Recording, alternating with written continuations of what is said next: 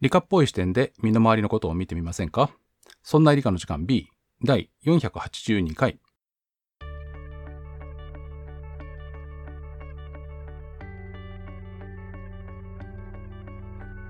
そんな理科の時間 B お送りいたしますのは吉安とマサトです。よろしくお願いします、よろしくお願いします。えー今日香織さんはですね、はいえー静岡県の大雨で、うん旅行中に取り残されたというか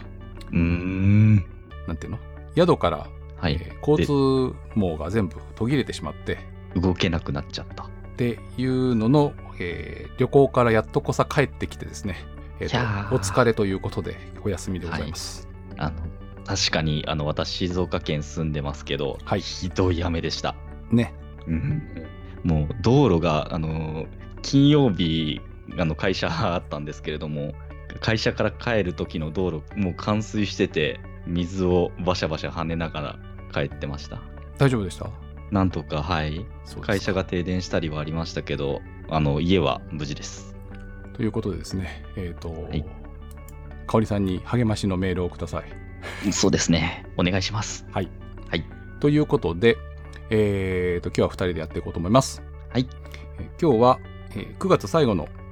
配信なので、10月の天文現象についてお話をしたいと思います。よろしくお願いします。はい。なんですが、はい。えー、とですね、えーちょっと訂正を、うーん。えー、と核融合の話をしたんですけど、はい、されて核ました融ね。合の実験炉が、うんえー高温度のプラズマを作ると、うんそれを閉じ込めるっていうのがあって磁場で閉じ込めるのに、えー、と1秒も持ちませんっていう話をしたんですけどうんうんうん。えっ、とね実は、えー、と日本でもはい。 2億度ぐらいで1秒以上とかっていうのをえーうん記録しています。おー。で、えーはいろんな、えーものがあって、うんうん、えー例えば2021年の6月には中お去国年。はい。の、えー実験炉がえー1億2000万度のプラズマで100秒、うん。うん。で長い1億。6000万度で20秒ということで、えー日々こう前に進んでるんですけどやっぱり1億何、えーと1億度とか1 2億度みたいな話になるとだんだんこう、えーパワーが増してくるので、うんえー今言ったように1億2000万度だと100秒なんだけど1億6000万度だと20秒みたいな感じで、うんえー例えばこう、えー2億度とかになるとまた短くなってしまったりうん。あとは、えー温度もそうなんですけど前回お話しした通り密度が大事なんではいはい。温度をとても高くして、えー圧力もどれだけ上げられるかっていうのはまあ掛け算で効いてくるんでうん。太陽の中心では圧力が高いのでそんなに温度が高くなくてもいいんですけれども地上でというか地球上で、えープラズマを高温にするにはそんなにさっきも言った通りというか、前回話した通り圧力を上げにくいんですよね。うんそもそも。真空の中に、えー、と重水素と三重水素のプラズマを閉じ込めるっていうのをやるのに、えー圧力はなかなかかけられないので無理やり一箇所に押し込めようっていう。そうなんですだからすごい強い数力が。 1気圧ぐらいまでなるんだっけな何はともあれ、2億度とか3億度とかにしましょうというか、えー一応ね1億5000万度だったらえっ、と、ある程度密度が上がれば、えー、と核融合が起きるんじゃないかというふうになってるんで、えーと実現には近づいているというのだけ、えー訂正でお知らせしておきます結構ねあの実験するにもはい。大変じゃないですかうんだから装置もバカでかくなりますもんね。そうその前にはい。一応こう磁力線とかを、えーシミュレーションしたなんていうのうんこう、えースーパーコンピューターではい。プラズマ閉じ込め計算をしてこのくらいだったはらいはいいけるんじゃないかみたいなのをするっていう、その、えーコンピューターのパワーでうん。設計する話と今度は、えー工学的要はトン転換する方ではいち。ゃんと作る話とはい。あとは実験の時に、えっ、と、いろんなこうポイントを押さえつつ壊れないとか、えっ、と、うんちゃんと測れるとか、ミスがないようにするっていうこう運用とかのこう全部が揃わないと正しくこうできないっていうのでなかなか大変そうなんですが、うんえー核融合炉も夢だったのがだんだん現実に近づいてきたかなっていうのはあります。ただ、そう番組でも話をしたんですけれども、まだまだはいエネルギーを取り出すところまで行ってないので、うん逆に取り出すようになったら次のまたハードルがねうん冷やさなきゃいけないから今度はああ、そっか。タービンを回すレベたルめのに。だったり壊れないように、ああ、そうですね。はい。ということでですね、えっ、と、はい核融合見守っていきたいと思います。ちょっとね、最近流行らないんで、うんね、再生エネルギーがこう台頭していて、うん。うん。なんですが、そんな感じの技術開発になっているということで、訂正でした。はい。えーあと、今日は星空の話をするんですけれども、はい。えー、マサトさん、なんか宇宙ネタのニュースとかあったりするんですかあ宇宙ネタのニュースといえば、まあ、はい一度前に紹介をしている、ジェームズ・ウェッブ宇宙天体望遠鏡。はい。あれがまた、まあ、続々と新しい画像をうんうん。出してくれてはいるんですけど、えー先週は、えー海王星の海王なん星か綺麗な写真、うはいん綺麗な写真を撮ったぜっていう紹介をしてました。結構あれだよね。はいその最近見るうんうん、外惑星の綺麗な絵って、近くまで探査機が行ったから綺麗に撮れましたっていうのが多いじゃないですか。ああ、そうですね。そう。もうで地上からだ距離がまとず近いあ、そうそうそう。はい地上からだとね、空気の層を通して、その後すごい遠いから。うんうんなんだけど、宇宙望遠鏡でうん。はい。空気の層がなくて、はいなおかつこれまでにない大きさだから、うんうん海洋星ぐらいだったら綺麗に撮れちゃうんだぞっていう、こう、腕を見せた感じですよね。そうですね。かなりやっぱ繊細に、なんていうか、きちんとこうエッジの部分、うんみあの星の一番外枠の部分とかも綺麗にあの円が円が見えてたりするぐらいあの解像度高く撮れてるんで、いやー美しいなっていうのは感じますね。っていうのと、はいあの海洋星の写真のところに、えっと、輪っか土星の輪みたいなやつがうんうんなんかみ、うっすら見えるうっすらというか、まあ、結構はっきりうん見える写真になってましたね。えっと、あれもな地ん上かからいは観測されたことあるんだっけ地輪があるかのらは、ね、あのーはい探査機でうんうん見えたっていうのがあったけど、はい、そうたあの多分その時以外は観測されてないと思います。そうかあけどボイジャーだったか覚えてないですけど、近くまで行った探査機は多分あの輪っかを見たような話はあったと思います。あと木星にも輪があってうん、それはあれなんだよねあの可視光では見えないはい、明るさって言うと変だな、えー、とうん、輪なので、えー赤外線で観測できるジェームス・ウェッブ宇宙望遠鏡は得意技ではいはい。今年の夏ぐらいにね木星のこう写真出てましたけどうん、やっぱこう南極と北極のオーロラが大きく取り上げられてたりしてあとはまあうんくっきり見えるっていうのがあったんですけど、綺確麗でかす、えー、と衛星やら、えー、と和リングとかもうん映ってた気がします。うん、いやーあんまり木星も輪があるイメージがなんか 頭にはないから不思議な感じしますね。うんまあ土星の輪みたいにねこう板状というかうん、帽子のつばというよりは細いなんていうのはい。本当にこうリングっていう感じのねうんなんかこう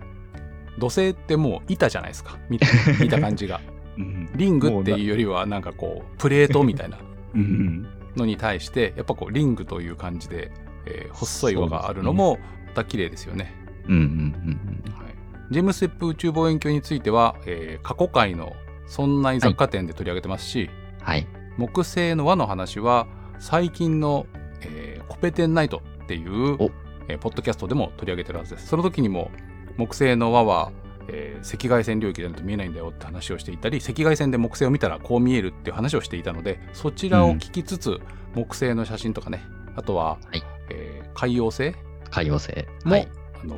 赤外線で撮っているはずなのでそうですね、うんそんなことを思いながらは見いると面白いんじゃないかなと思います。はいコペテンナイトですねはい、私もたまに聞いいてます惑星シリーズで、えーっとあちこちの惑星のなんていうの大きさやら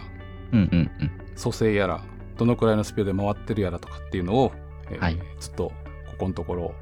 えー水金地地球はねこんなってるのかな火木土やってましたんで、はいこ、うん、聞いてみてください。き聞きましょうはいはいえーあと秋の星空になってきて、はいなんだろうな、えーここのところね、何週間かあんまり晴れてる気がしないんですけど、そうなんすよ雨がそうでも今日、えー会社から帰るときには、はい、えーっとね、多分木星が南の空で結構綺麗だったんで、うーんはい、あの会社出た時には少し曇ってたんですけど家に着く頃には空は晴れてきておおー。木星があの独特の、えー私が言う時には瞬かないって言うんですけどんんんんあ の星って瞬くじゃないですかあーでだんだんは冬に向けて瞬きがこうキラキラするんですけどいうん、惑星ってあんまり瞬かないんだよねあーええっと、大きい、めうんと、あそうそうそうそう面積があるからめうん、多分すごいちっちゃいとちょっとした空気の歪み歪みみたいなのでも瞬いて見えちゃうけどそうそもそもある程度のが面積点だからね望遠鏡で見てもちっちゃい点にしか見えないんで、えーとはい空気が揺れるとゆらゆら見えますけど木星は面というか大きさがあるんで、あんまり瞬かないっていうので明るい星でもあのシリウスのあのキラキラした感じと木星の明るいけど堂々とした感じは結構違うのでその辺も気をつけて木星見ていただけるといいんじゃないかと思うんですよ。そっか確かにうん、あーなんか言われてそうだなっていう気にはなりますけれどもそこまで気にして見たことなかったんでちょっと次は見てみたいなって思いましたはい、火木土はそんなに瞬く感じもしないし金星はねちょっとあの宵の明星とか明けの明星で、えっと天高く昇るって感じがないんでうんなんていうのかなえっ、と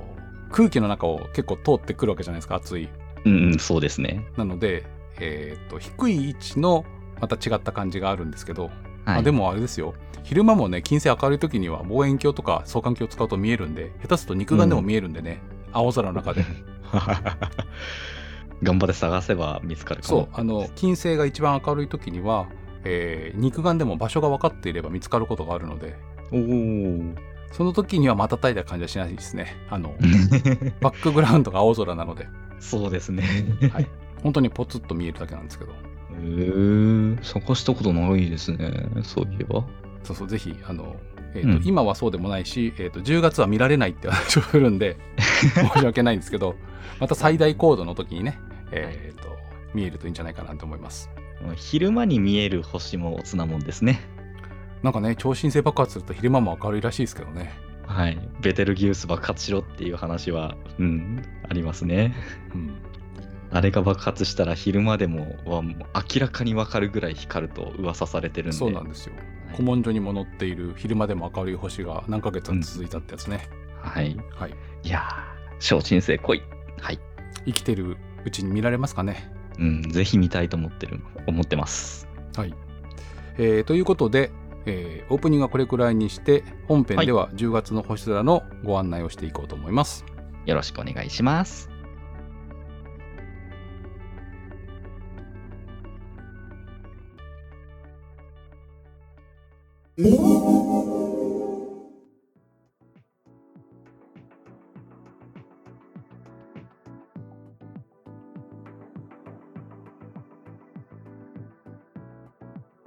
ではいつもの通り月の運行からお話をしていきます月。はい、えー10月、えー満月が10月10日スポーツの日ですねおお、1010。そうです今年は覚えやすい1010ですね、うん。えーで新月が10月の25日うん、うん、うん。で今日、えーこの収録をしているのが、えーはその前の新月で旧暦の9月が始まったというタイミングで収録をしています。そうだったんですね。そうです。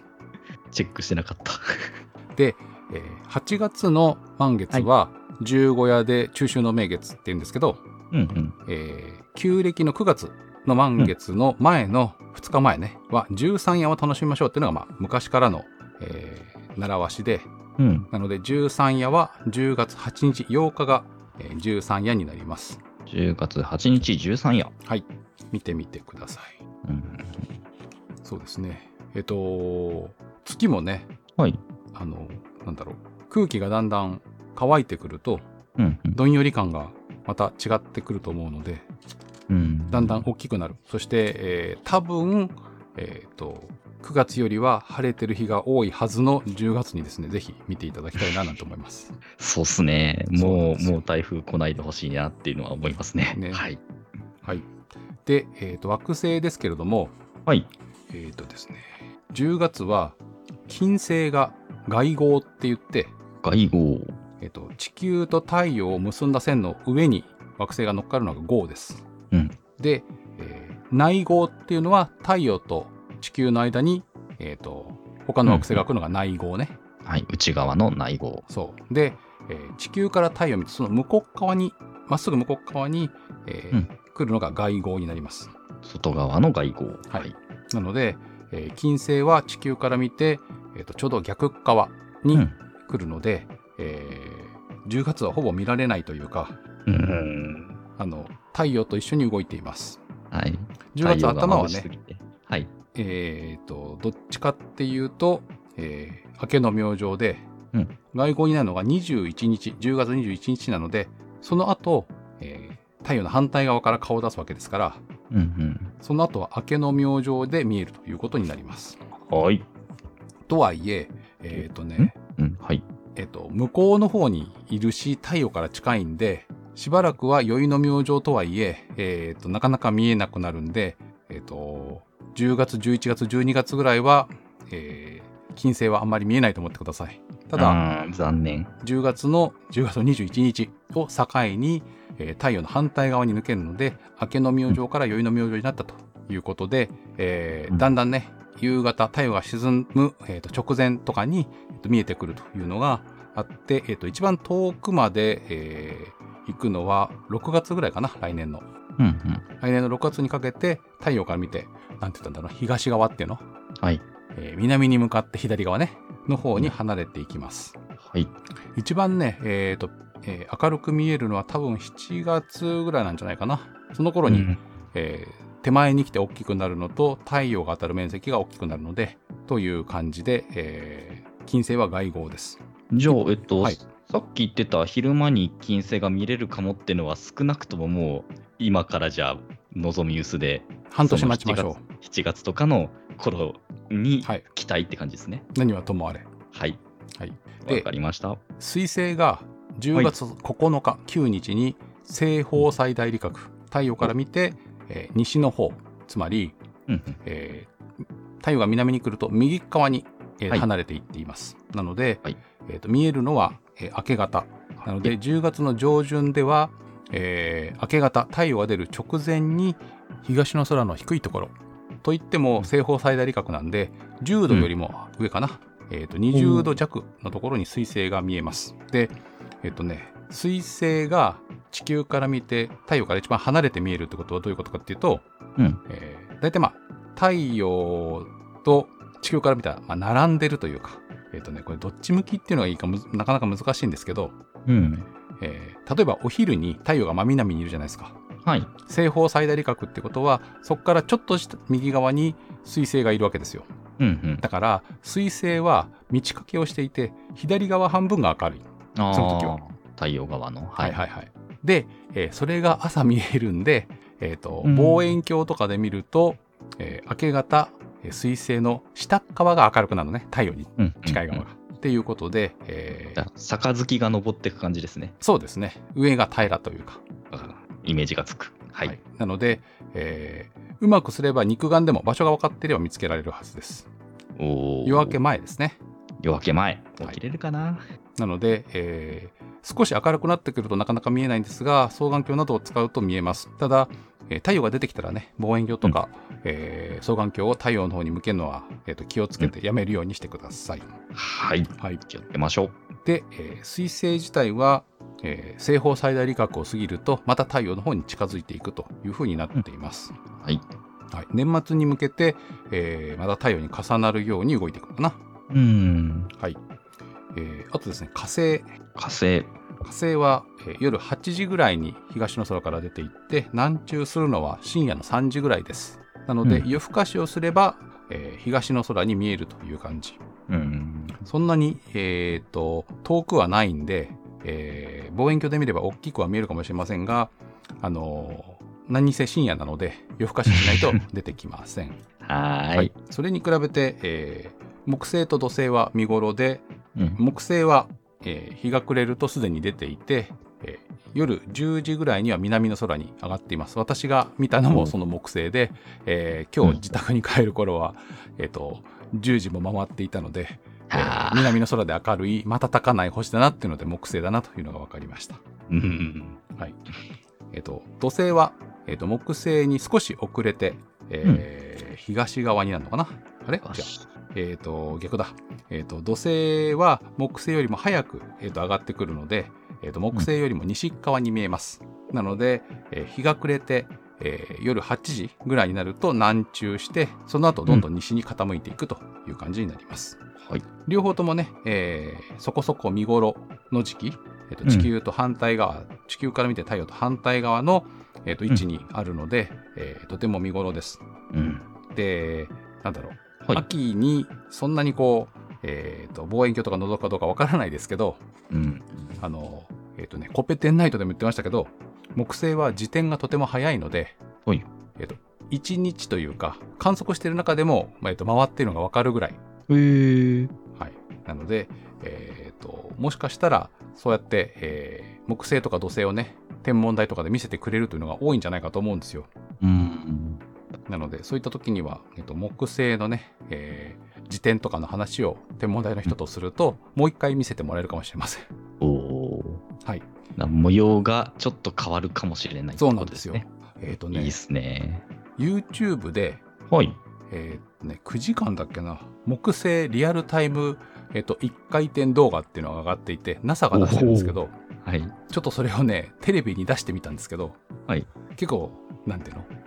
テレビの真ん中に木星がドーンと見えてうんライブというかその実時間で回ってるんでうん。おお。 5分ぐらい見てるとなんか端の方で少し見えなかったものが見えるかなみたいな。あで無理やり早送りするとあの大赤飯がずれてるのが分かったりするっていうのがあったりすあ。はるいんで、はい。へえ。面白い。いかもしれません。そうですね。はい、はいただあそうでね BGM がなんかこう荘厳な音楽がついてたと思うん で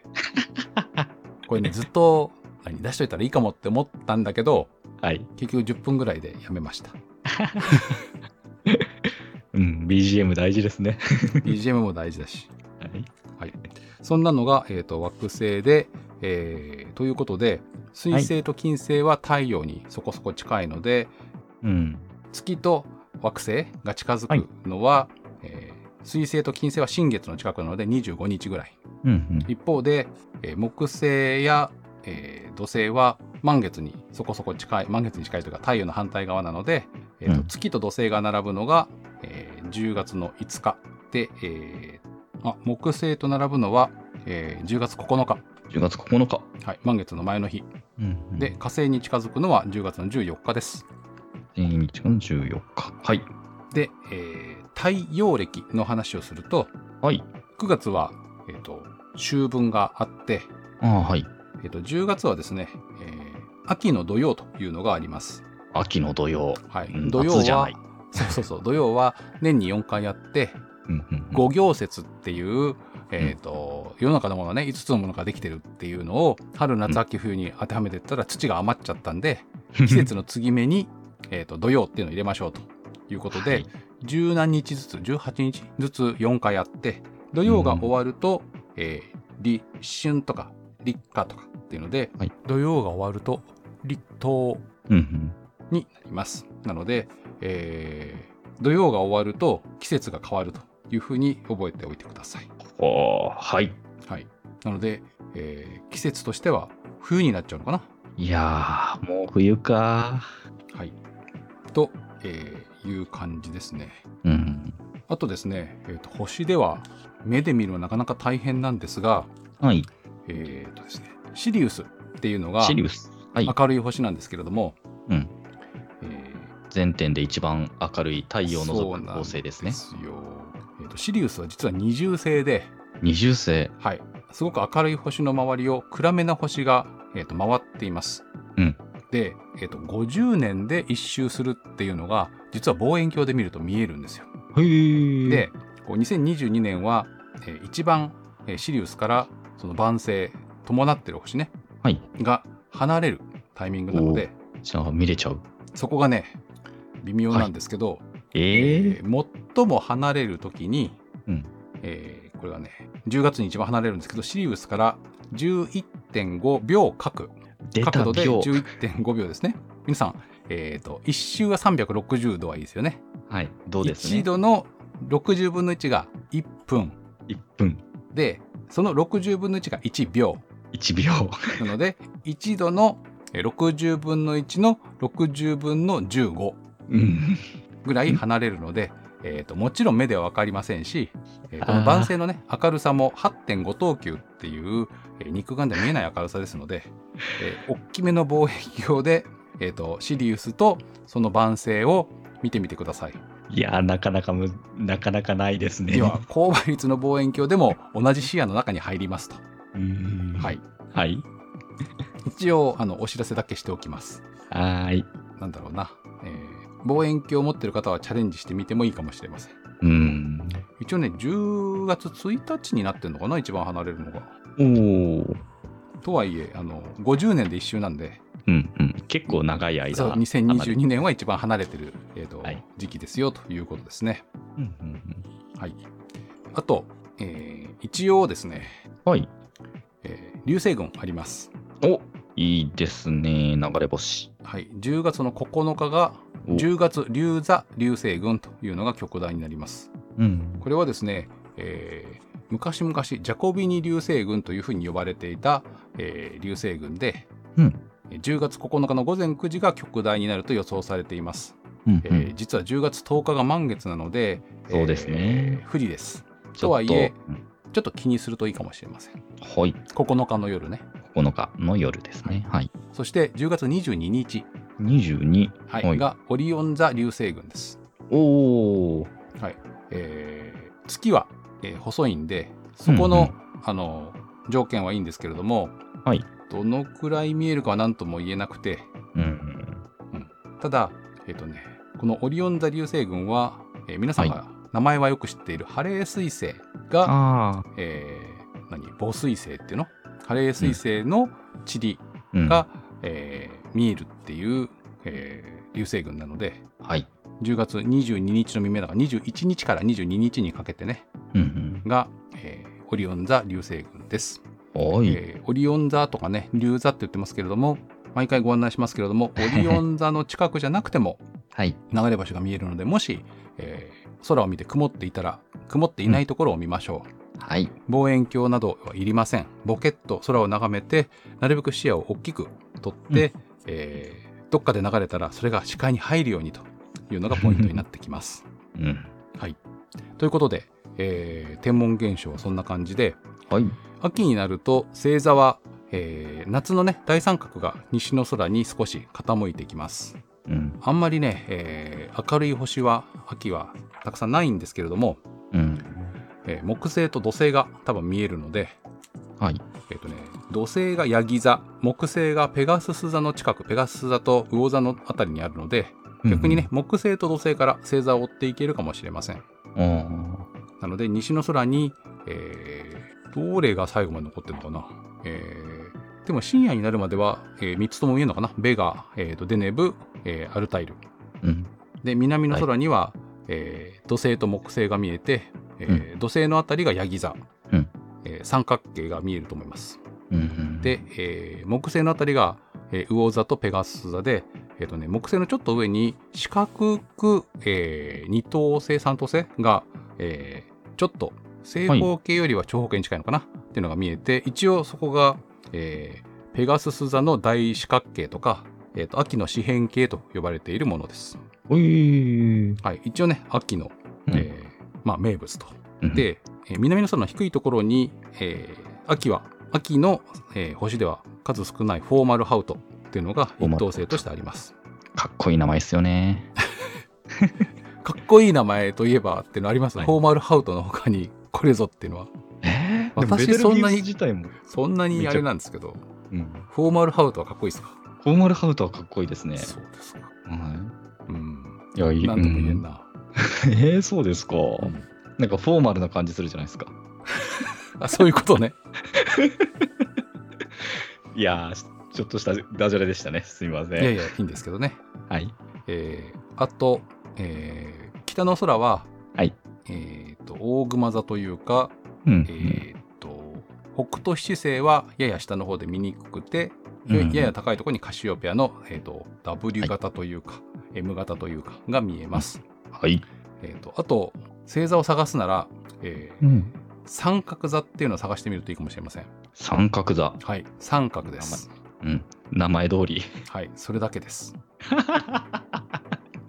うん、わかりやすい。それも正三角形じゃないです。何でしたっけ結構、あの、潰れて、あ、潰れてって言ってもあれか。というか、ちょっと余ったなって感じの正三なの で、うん。残ったけど、これどうしよう。三角座でいいやって感じのやつちでょっすね。とね、ちょっと南の空の星座に似た感じの名付けっぽい感じがありますけれども、そうですね。はい、マイナーな星座を探してみるのも面白いかもしれません。はい。はい、で秋晴れがね増えてくるというのを期待しているんですがあの、うんぜひ、えー早めに暗くなるのもあるので深夜まで、えー寒くなるまで観測しなくても、えー夏の大三角をチロチロ見て、えー木星と土星を見て、うん。でフォーマルハウトを見つけてぐらいでいいんじゃないかと思います。あとはねはい流れ星の日は流れ星を探してみてください。はい。ということで、えー、と10月の天文現象でした。ありがとうございました。えー、と9月がこのうん配信の日で終わりになります。うん。はい、え1年早くてもう3ヶ月しかありません。いやー、もうそんななんか。そうです。えっ、と来年のね2月か3月ぐらいにはい。サボらなければこの番組500回を迎えるんですけど、はい。なんかできるかねうん、なんかしたいですね。ということであの皆さんから500回こんなことがあればいいんじゃないかというようなメールも募集しております。はい。はい。ああとね、えーはい配信の翌日の10月1日に、おい。えー下北沢で行われあるーポッドキャストウィークエンドっていうのに、はいえっ、と